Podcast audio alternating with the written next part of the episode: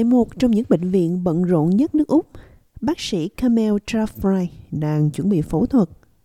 Đối với một người tị nạn Hazara như ông, đây là giấc mơ thành hiện thực. Đây là một cảm giác tuyệt vời. Thành thật mà nói, tôi nghĩ không thể diễn tả bằng lời để trở thành bác sĩ và rồi sau đó làm bác sĩ phẫu thuật. Tôi ước mơ rất nhiều từ khi còn nhỏ. Bác sĩ Jeffrey là bác sĩ phẫu thuật đại trực tràng tại Bệnh viện Dandenong của Victoria, một bệnh viện nghiên cứu và giảng dạy, phục vụ một trong những cộng đồng đa dạng nhất nước Úc, nơi sử dụng hơn 130 ngôn ngữ. Tiếng tôi nói ở nhà là tiếng Hajiji, khá giống với một ngôn ngữ khác mà tôi nói là tiếng Dari cũng như tiếng Farsi. Tôi có thể nói tiếng Urdu, ngôn ngữ được nói ở Pakistan và một chút tiếng Hindi, chủ yếu được nói ở Ấn Độ. Trong suốt hành trình của tôi tại Monash Health, tôi đã làm thông dịch ngẫu nhiên cho bệnh nhân bằng sáu ngôn ngữ khác nhau và điều tôi nhận thấy là nó thực sự làm tăng và cải thiện lòng tin, sự tự chủ cũng như sự hài lòng của bệnh nhân. Cuộc sống mới của ông với tư cách là một bác sĩ ở Melbourne là một thế giới cách xa thị trấn nơi ông sinh ra, cách thủ đô Kabul ở Afghanistan hai tiếng rưỡi lái xe về phía nam. Khi lớn lên, bác sĩ Trapp Fry phải đối mặt với nhiều rào cản về giáo dục đại học. Tôi sinh ra là một người Hazara. Như chúng ta biết, người Hazara đã phải đối mặt với nhiều sự đàn áp ở Afghanistan. Đó là một cuộc sống khó khăn. Khi tôi còn rất trẻ, có một số kỷ niệm động lại trong tôi. Chúng tôi sống trong cảnh nghèo khó, sống trong sợ hãi. Chúng tôi không thể ra khỏi nhà để theo đuổi ước mơ của mình. Do đó, đã có trở ngại lớn đối với tôi trong việc thực hiện ước mơ của mình trở thành bác sĩ. Người Hazara là một trong những dân tộc thiểu số bị phân biệt đối xử nhất ở Afghanistan. Bạo lực leo thang kể từ khi Taliban giành lại quyền kiểm soát vào năm 2021. Kamel lần đầu trải qua sự ngược đãi khi còn nhỏ.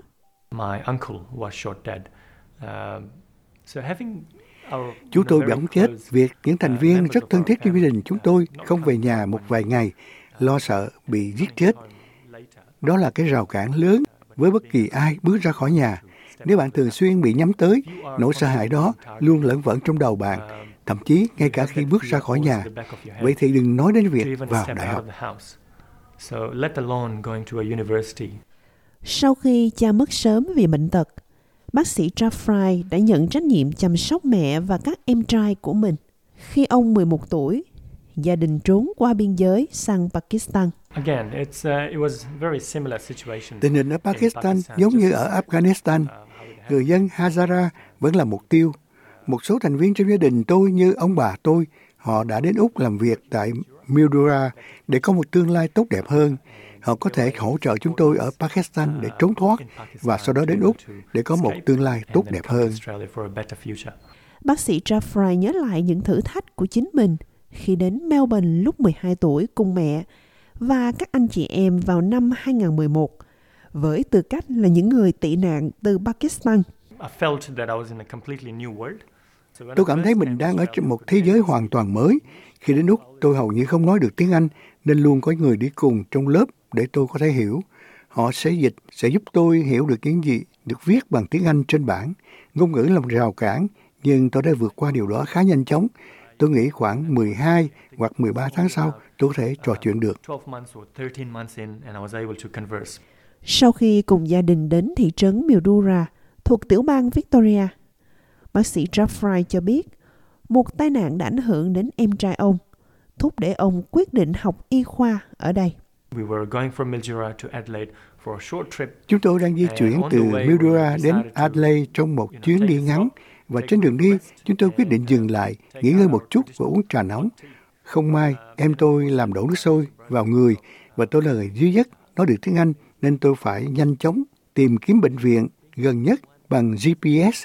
Số lượng bác sĩ có hạn, chúng tôi phải bay đến Adelaide để đến bệnh viện lớn ở thành phố.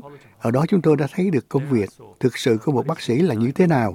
Họ rất nhân ái, họ đã làm mọi thứ để có thể giúp chữa trị cho em trai tôi. Bác sĩ Jaffray tiếp tục theo học ngành khoa học y sinh sau đó tốt nghiệp cử nhân y khoa tại Đại học Monash vào năm 2022. Bác sĩ phẫu thuật của Monash Health, ông James Lim cho biết, kỹ năng ngôn ngữ của bác sĩ Jeff Fry rất quan trọng đối với các khoa điều trị. Những bệnh nhân này khi đến bệnh viện, chứ đừng nói đến phẫu thuật, họ rất lo lắng. Một số người có hoàn cảnh phải di dời và đối mặt với những thách thức. Ngôn ngữ tạo nên sự khác biệt lớn vì với tư cách là một bác sĩ, họ có thể nói về những gì họ đang trải qua bằng tiếng mẹ đẻ, khiến họ cảm thấy thoải mái. Bác sĩ Jeff Fry cho biết, kỹ năng ngôn ngữ của ông cũng là nhu cầu trong cộng đồng rộng lớn hơn với những dự án y tế phòng ngừa khác nhau. Hợp tác khá chặt chẽ với một số tổ chức cộng đồng để cung cấp các buổi giáo dục bằng các ngôn ngữ khác nhau cho người tị nạn và người di cư của chúng tôi để có thể cải thiện hiểu biết về sức khỏe của họ, thực sự làm việc ở khía cạnh phòng ngừa ban đầu thay vì để họ đến bệnh viện và nhờ chúng tôi điều trị cho họ.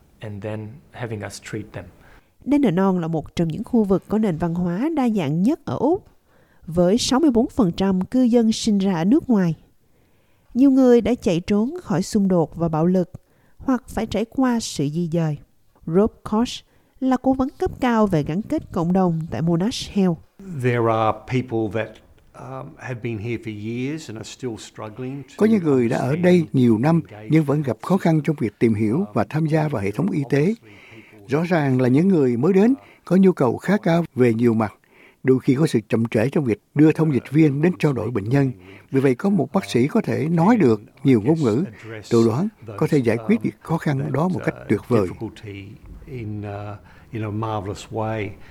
Bác sĩ Jeffrey đặt mục tiêu trở thành một bác sĩ phẫu thuật đại trực tràng để tập trung vào một vùng trên cơ thể mà mọi người thực sự cảm thấy không thoải mái khi chia sẻ.